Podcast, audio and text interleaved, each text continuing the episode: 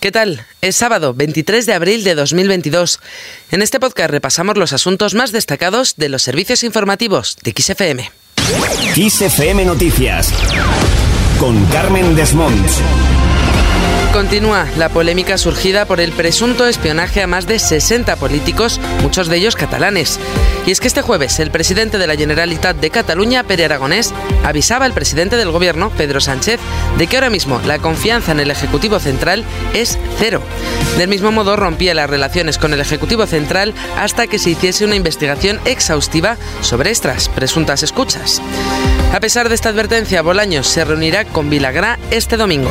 El ministro de la Presidencia, Félix Bolaños, viajará mañana a Barcelona para reunirse con la consellera de la Presidencia, Laura Vilagrá, en el Palacio de la Generalitat. Según fuentes gubernamentales, para el gobierno es muy importante seguir manteniendo la misma voluntad de diálogo que se ha venido practicando hasta ahora con el gobierno de Cataluña desde que Pedro Sánchez es presidente. Eso sí, Junts per Catalunya no dará por válida la reunión entre el ministro de Presidencia y la consellera, que se celebrará mañana para abordar la denuncia de espionaje a los dirigentes independentistas. Además, muchas figuras políticas han hablado sobre estas presuntas escuchas ilegales. Es el caso de la vicepresidenta segunda del gobierno, Yolanda Díaz, y la alcaldesa de Barcelona, Ada Colau, que no han descartado haber sido espiadas alguna vez. Para Ada Colau, en una democracia fuerte no hay miedo de investigar y dar explicaciones hasta el final. Yolanda Díaz, por su parte, ha dicho que si estas escuchas son ciertas, es algo de máxima gravedad. Con que seas espiada una persona en nuestro país es de máxima gravedad. No obstante, la también ministra de Trabajo ha hablado de las relaciones con Cataluña y de la importancia del diálogo para conseguir llegar a puntos de encuentro y evitar volver a cometer los errores del pasado. Bueno, es que creo que no, la política es esto, es dialogar. Lo otro no tiene ningún sentido, lo otro ya lo hemos vivido en Cataluña durante demasiado tiempo. En la misma línea ha hablado Miquel Iceta, el ministro de Cultura y Deporte, quien también se ha remontado a la situación de hace años entre el Gobierno central y Cataluña para intentar evitar volver a llegar a ese punto. Que no hay alternativa al diálogo. De hecho, por desgracia, eh, lo vimos alrededor del año 2017. Fuera del diálogo no hay política y fuera de la política no hay solución. Declaraciones sobre este asunto también desde Unidas Podemos, exactamente de la secretaria de organización, Lilith Bestringe, quien además ha acusado al Partido Popular de tener cosas que esconder. Y es que dice, es lo que hace pensar que hayan tendido la mano para esclarecer el escándalo del presunto espionaje, al mismo tiempo que piden condiciones en la Comisión de Secretos Oficiales. Nos sorprende además la disposición y la mano tendida del Partido Popular, partido que vio nacer y que impulsó la Policía Patriótica, que también fue responsable de espionajes a miembros de nuestra organización política. Nosotros consideramos que si el Partido Popular tiende la mano para una cuestión así, mientras que pide condiciones eh, dentro de la Comisión de Secretos Oficiales, por algo será y que probablemente sea también porque esta organización política tiene cosas que esconder y hay cosas que no quiere que se sepan. Cambiamos de asunto y nos vamos a Ucrania.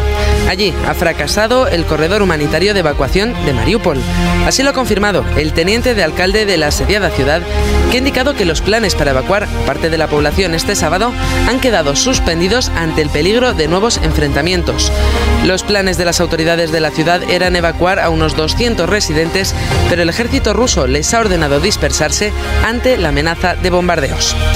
Además, Rusia ha reanudado los ataques aéreos contra la acería Azovstal en Mariupol.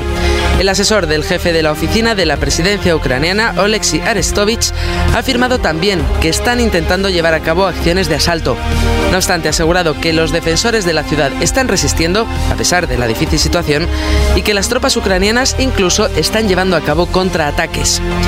A pesar de que continúan los ataques, el presidente de Ucrania, Volodymyr Zelensky, ha pedido reunirse con su homólogo ruso, Vladimir Putin, para poner fin a la guerra.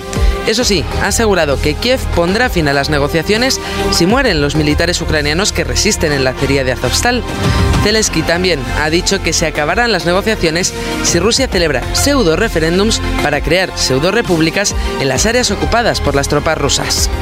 Ha hecho estas afirmaciones el mismo día en el que ha lanzado un mensaje con las cifras económicas que necesita su país, Ucrania, para hacer frente al conflicto, además de lo que necesitará una vez finalizado para reconstruir el país.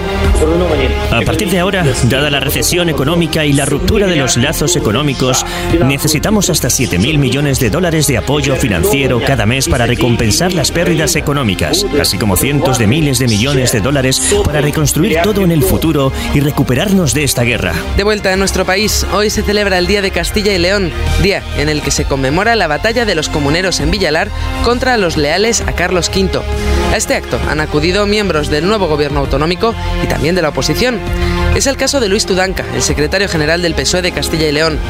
Allí Tudanca ha acusado al PP de la comunidad, del que ha dicho que siempre fue moderado, de haber ahora abandonado al pueblo de Castilla y León para abrazarse a la extrema derecha en relación a su pacto de gobierno con Vox. Esta tierra siempre fue moderado, que en esta tierra siempre fue capaz de lograr y forjar con nosotros, con los socialistas, grandes acuerdos en defensa del interés general y que está tirando todo ese capital por el precipicio solo por llegar al poder.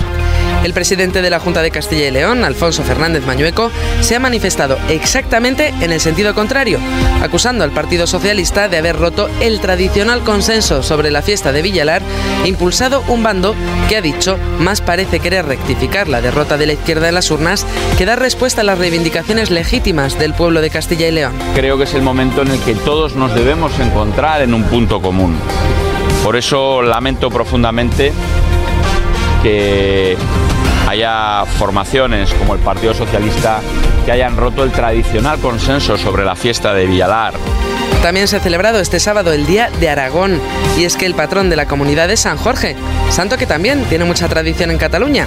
Y es que el Día de la Diada de San Jordi se ha celebrado también por todo lo alto tras dos años de restricciones por la pandemia. No obstante, ha sido una celebración que ha quedado ensombrecida por el mal tiempo que ha dejado lluvia y granizo en Barcelona, además de fuertes rachas de viento. De hecho, este ha provocado la caída de dos carpas en el barcelonés Paseo de Gracia, que ha dejado tres personas heridas leves.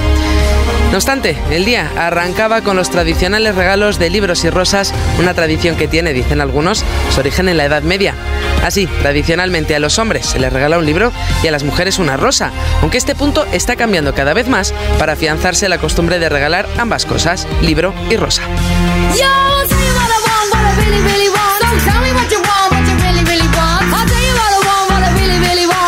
Y este fin de semana en Kiss FM estamos celebrando el Kiss Nighty Weekend, en el que estamos disfrutando de la mejor selección musical de la década de los 90.